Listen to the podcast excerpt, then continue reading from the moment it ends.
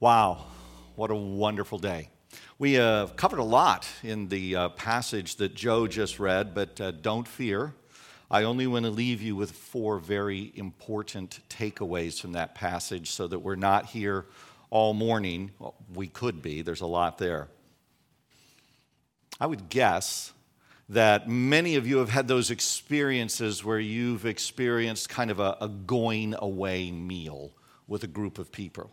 Maybe, uh, I know I've had that experience in other countries where I've gone and maybe taught, and the last night they just want to say thank you, and there's this celebratory meal, celebratory, I can't even say, celebration meal. Uh, and, uh, you know, it's, it's a great time. It's a, a great time to extend blessings. Uh, we've had that, uh, you've had that maybe with a family member that's come and that's their last night, and you have this meal just to remember and to remember the time you've been together. At those final meals that we've had in different circumstances, people want to express their appreciation. Sometimes, if you're relocating to somewhere else, they want to express a, a blessing and how you've blessed them. Because it's a small chapter of our lives that is coming to a close and a new chapter opening. In Luke 22, we have one of those meals. It's an, a final meal. Jesus tells them, This is the last meal that I'm going to eat with you, the last Passover meal that I'm going to eat with you. I am never going to partake of this meal again until my kingdom comes to fulfillment. So it becomes a time that's very teachable. It becomes a time that's memorable. God's Word is replete with word pictures. We've just witnessed a word picture through baptism. And Frank and Maria and the kids came and they said, I want all of you to know that I've put my faith in Jesus Christ, and I want all of you to know that I have died to self and risen to new life, and I want all of you to know that I am going to follow him. And that was done through a living word picture. We have another word picture that's in this passage that we're going to participate in in a few minutes, and it's the, the word picture of communion. And we believe that those two word pictures, the word picture of baptism and the word picture of communion, fall under the category of what's called theologically an ordinance. An ordinance, when we talk about the church, is something that's perpetual, something that continues. The ordinance of baptism is to be something that is to continue. It's not something that we, you know, just decide, well, we're not going to baptize anybody anymore because we haven't been told to stop doing that yet. And the same with communion. There will come a day in eternity when we won't celebrate communion the same way because we'll be in the presence of the Lord. We're told by the Apostle Paul that we're to do this until he returns. Word pictures.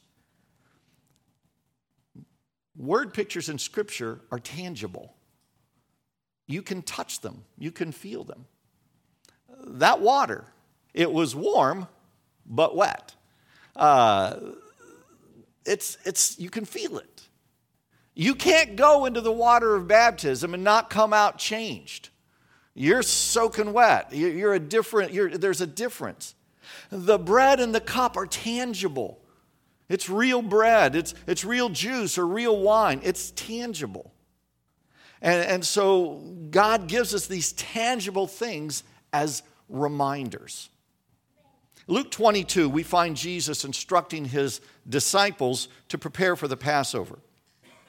The Passover meal was eventually called a Seder, it meant order, and it was to be a lasting ordinance for God's people, the Jews, because it was to be a constant annual reminder, an annual time to rehearse what God had done, how God had delivered the Israelites from Egypt.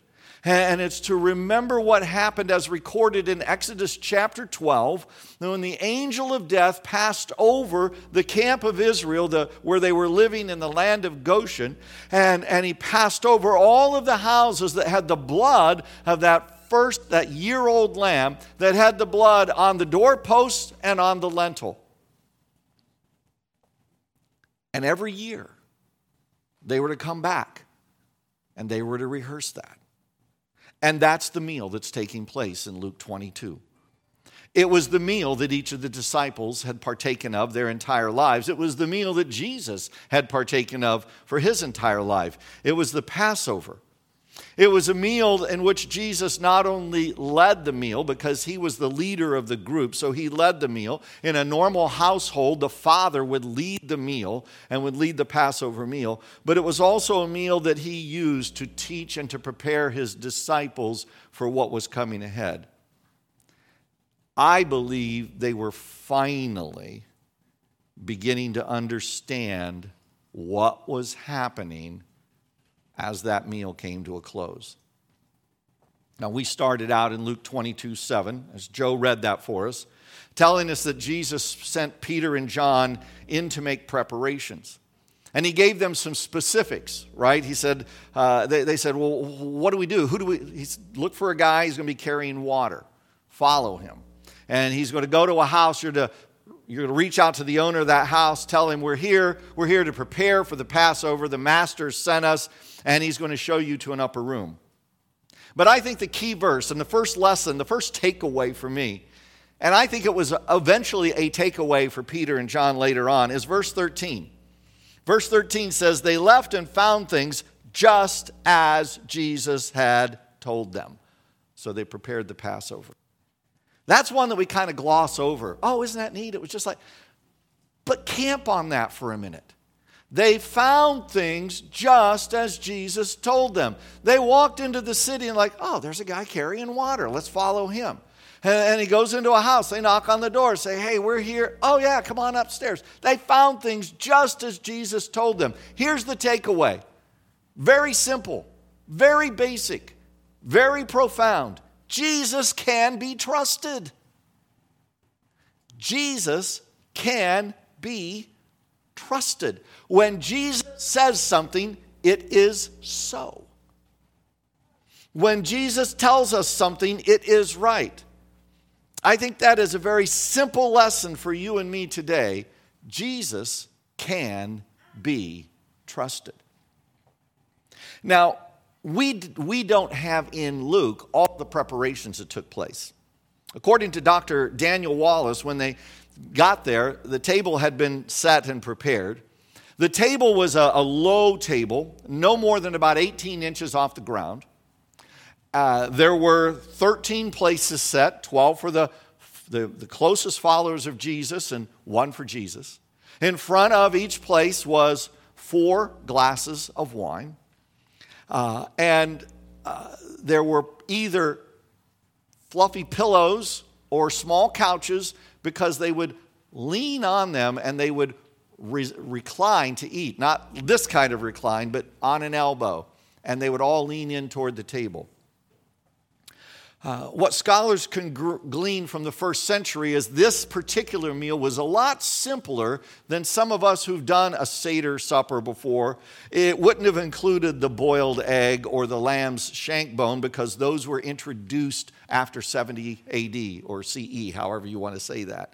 And there wouldn't be a fifth cup of wine that was introduced later. There was a key passage from the book of Exodus that provided the outline for the supper. It was Exodus chapter 6, verses 6 and 7. Therefore, say to the Israelites, I am the Lord, and I will bring you out from under the yoke of the Egyptians. I will free you from being slaves to them, and I will redeem you with an outstretched arm and with mighty acts of judgment. I will take you as my own people, and I will be your God. Then you will know that I am the Lord your God who brought you out from under the yoke of the Egyptians. There are four I will statements in there that provide the outline for the meal. I will bring you out from under the yoke of the Egyptians. I will free you from being slaves. I will redeem you with an outstretched arm and with mighty acts of judgments. I will take you as my people. That's the backdrop that Jesus used to institute the lasting ordinance of communion. He tells them he'd been longing to share this meal with his disciples because he knew, he knew it would be the last time he would share this meal with them. So it was a time to look back and remember, and a time to look forward and anticipate.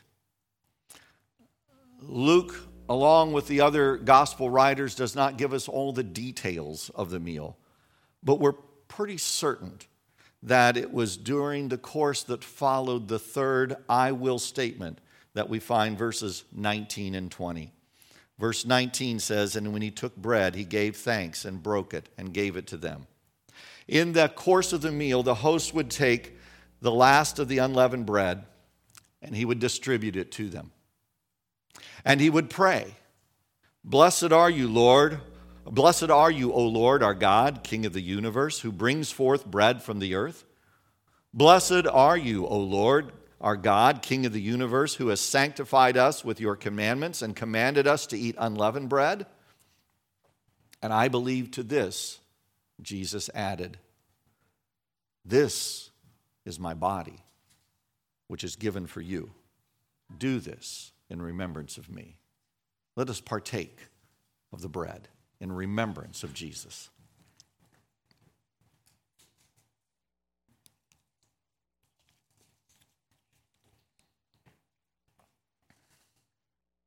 Now, that particular um, moment would be followed, and everybody at the table would recite these words The name of the Lord be blessed from now until eternity. Let us bless him whose gifts we have partaken.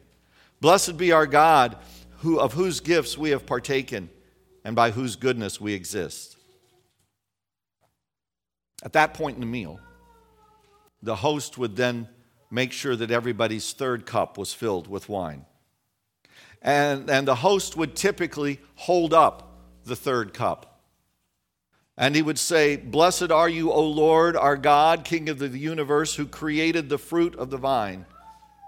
I will redeem you with an outstretched arm and with mighty acts of judgment. So it was that moment, taking the cup of redemption, being reminded of God's promise to redeem his people, being reminded that God had fulfilled that promise centuries before in Egypt and had redeemed his people. And Jesus reminding them that there's a greater redemption coming, that Jesus then added, This cup is the new covenant in my blood, which is poured out for you. And the Apostle Paul would add, Do this in remembrance of me.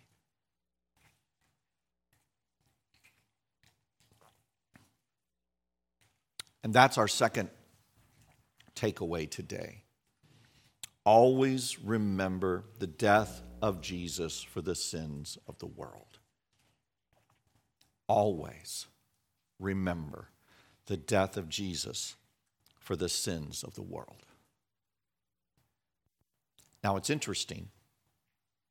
According to Luke's gospel, Judas is still there. According to Luke's gospel, Judas has participated to this point.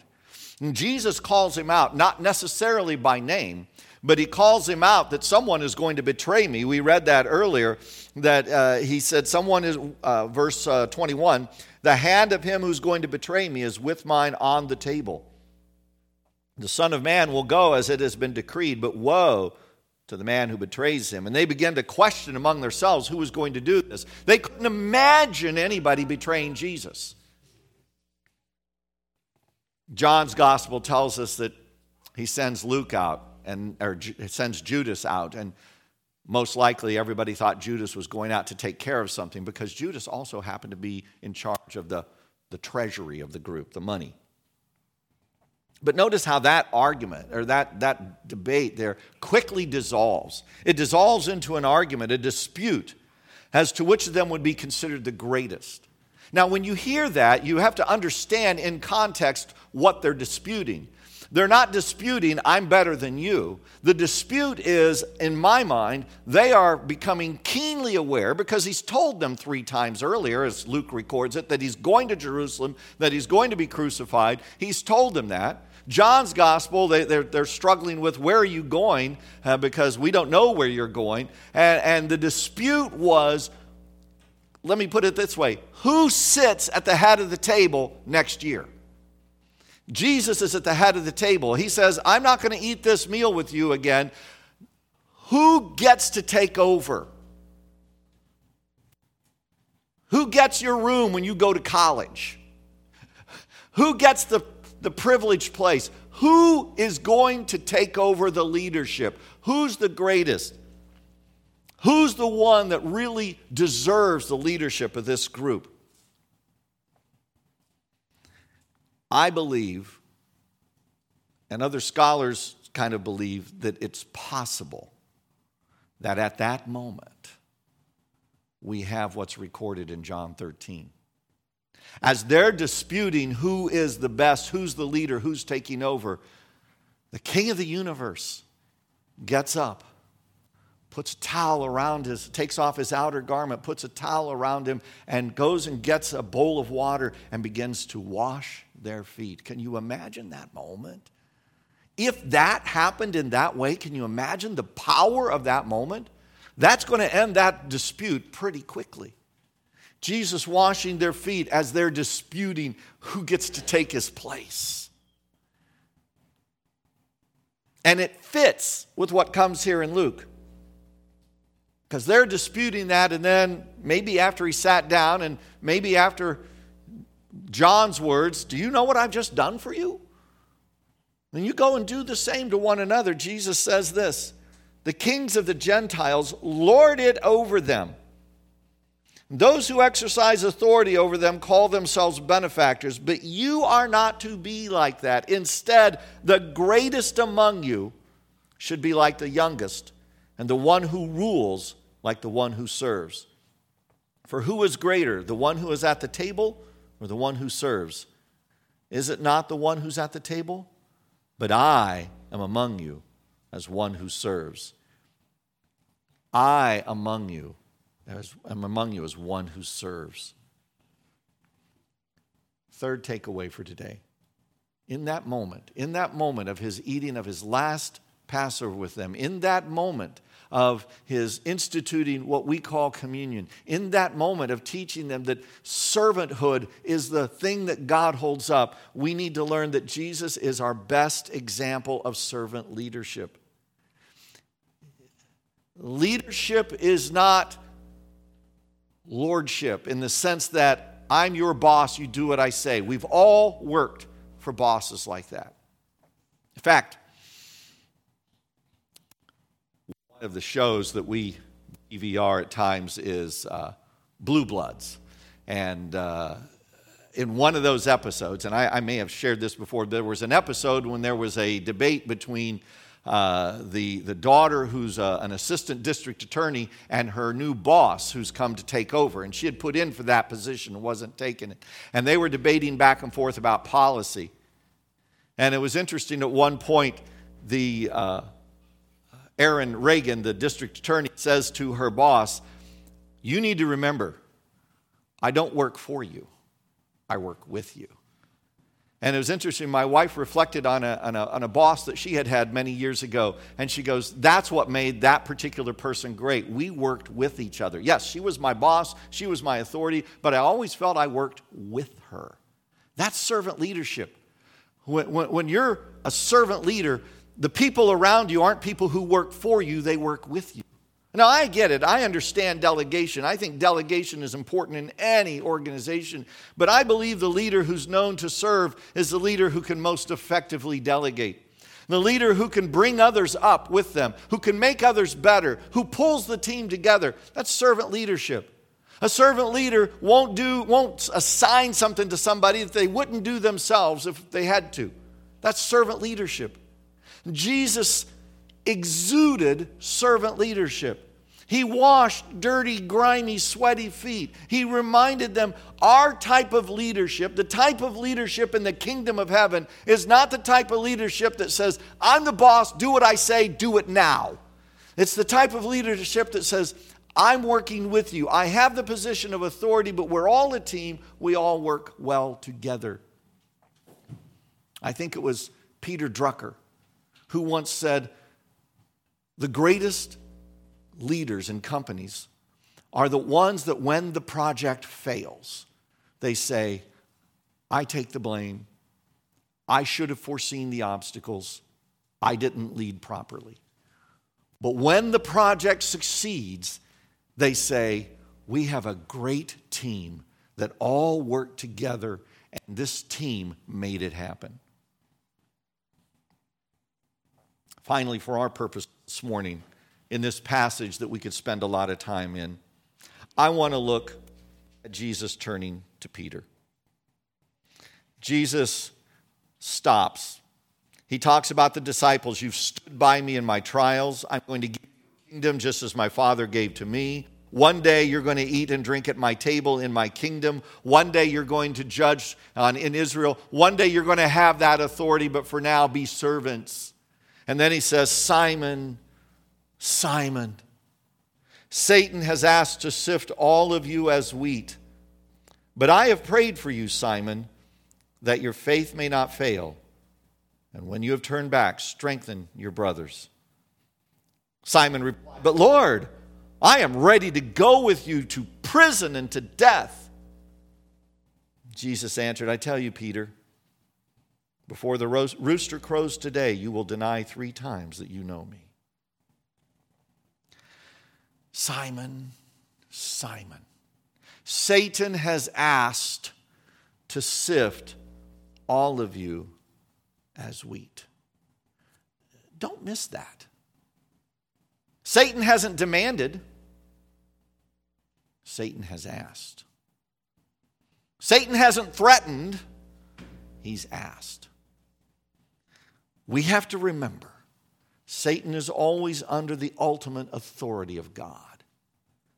Now, sometimes God does allow him, as we see in the book of Job, to, Job, to take us through difficult times, sometimes excruciatingly painful times, times we don't understand.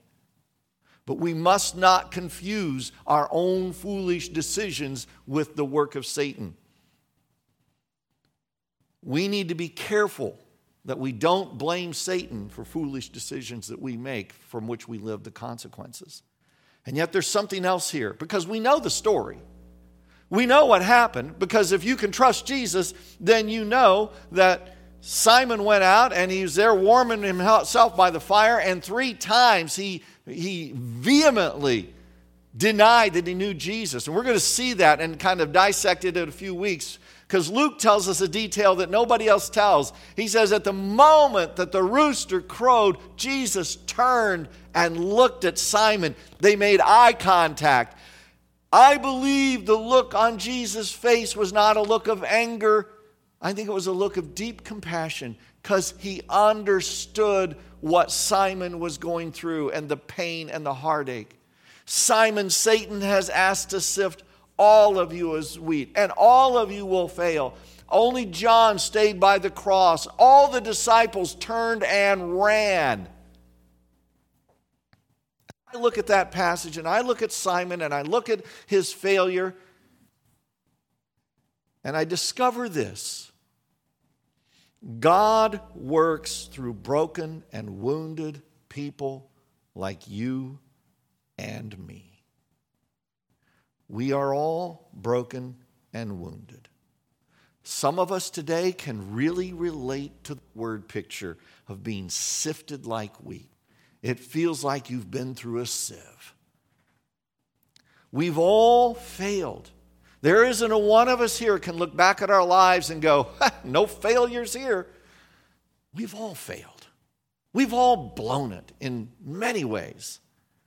I remember something I read in a book I was reading by Max Lucado. And it, it was just a simple phrase because of the cross, failure is not fatal. Would you remember that?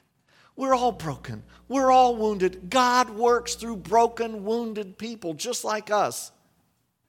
And Jesus said, in the moment, He said, But Simon, and all of you disciples and you and me here, I have prayed for you. Not that it would go away. I've prayed for you. Not that it'll all be better.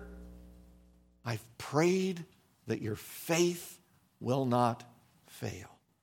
Would you be reminded today that Jesus is praying for you? In fact, Romans 8:26 tells us that the Holy Spirit intercedes for us. And Romans 8:34, Paul says Jesus intercedes for us. The God is praying for you by name. right now. Jesus is praying for you. And whatever you face, God is fully aware of the struggle.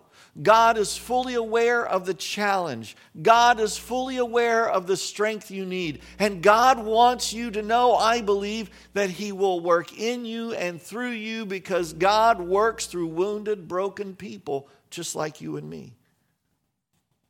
You see, the reason Jesus, I believe, prays that your faith may not fail because he knows that's the linchpin.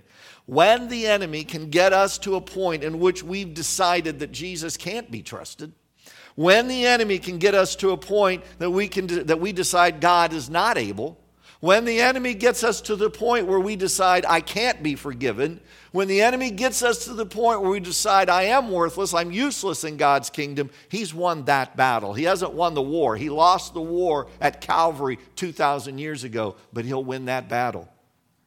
None of us are guaranteed pain free existences. But we are guaranteed the constant presence of a God who says, Never will I leave you, never will I forsake you. And that guarantee is based on our faith. Satan has asked to sift you as wheat, but I have prayed for you. I'm going to leave it there for today. In a couple weeks, we'll look at some of the final statements in the upper room. We'll look at the elements of Jesus' arrest and trial. But today, just remember these four simple takeaways Jesus can be trusted. Always remember the, G- the death of Jesus for the sins of the world. Jesus is our best example of servant leadership. God works through broken and wounded people like you and me. Baptism, a word picture, a living word picture of a commitment. The bread and the cup, a word picture, a, a constant word picture of Jesus dying on the cross to redeem us from the curse of sin. Jesus' call is to each of us daily follow me, trust me, believe in me, let me use you, receive my forgiveness, follow me. Let's pray. Father, thank you for your word this morning. Thank you for the word pictures this morning that we have seen in baptism and communion. Thank you for your love for each one of us. Dear God, may we renew our commitment this morning to follow you. In Jesus' name.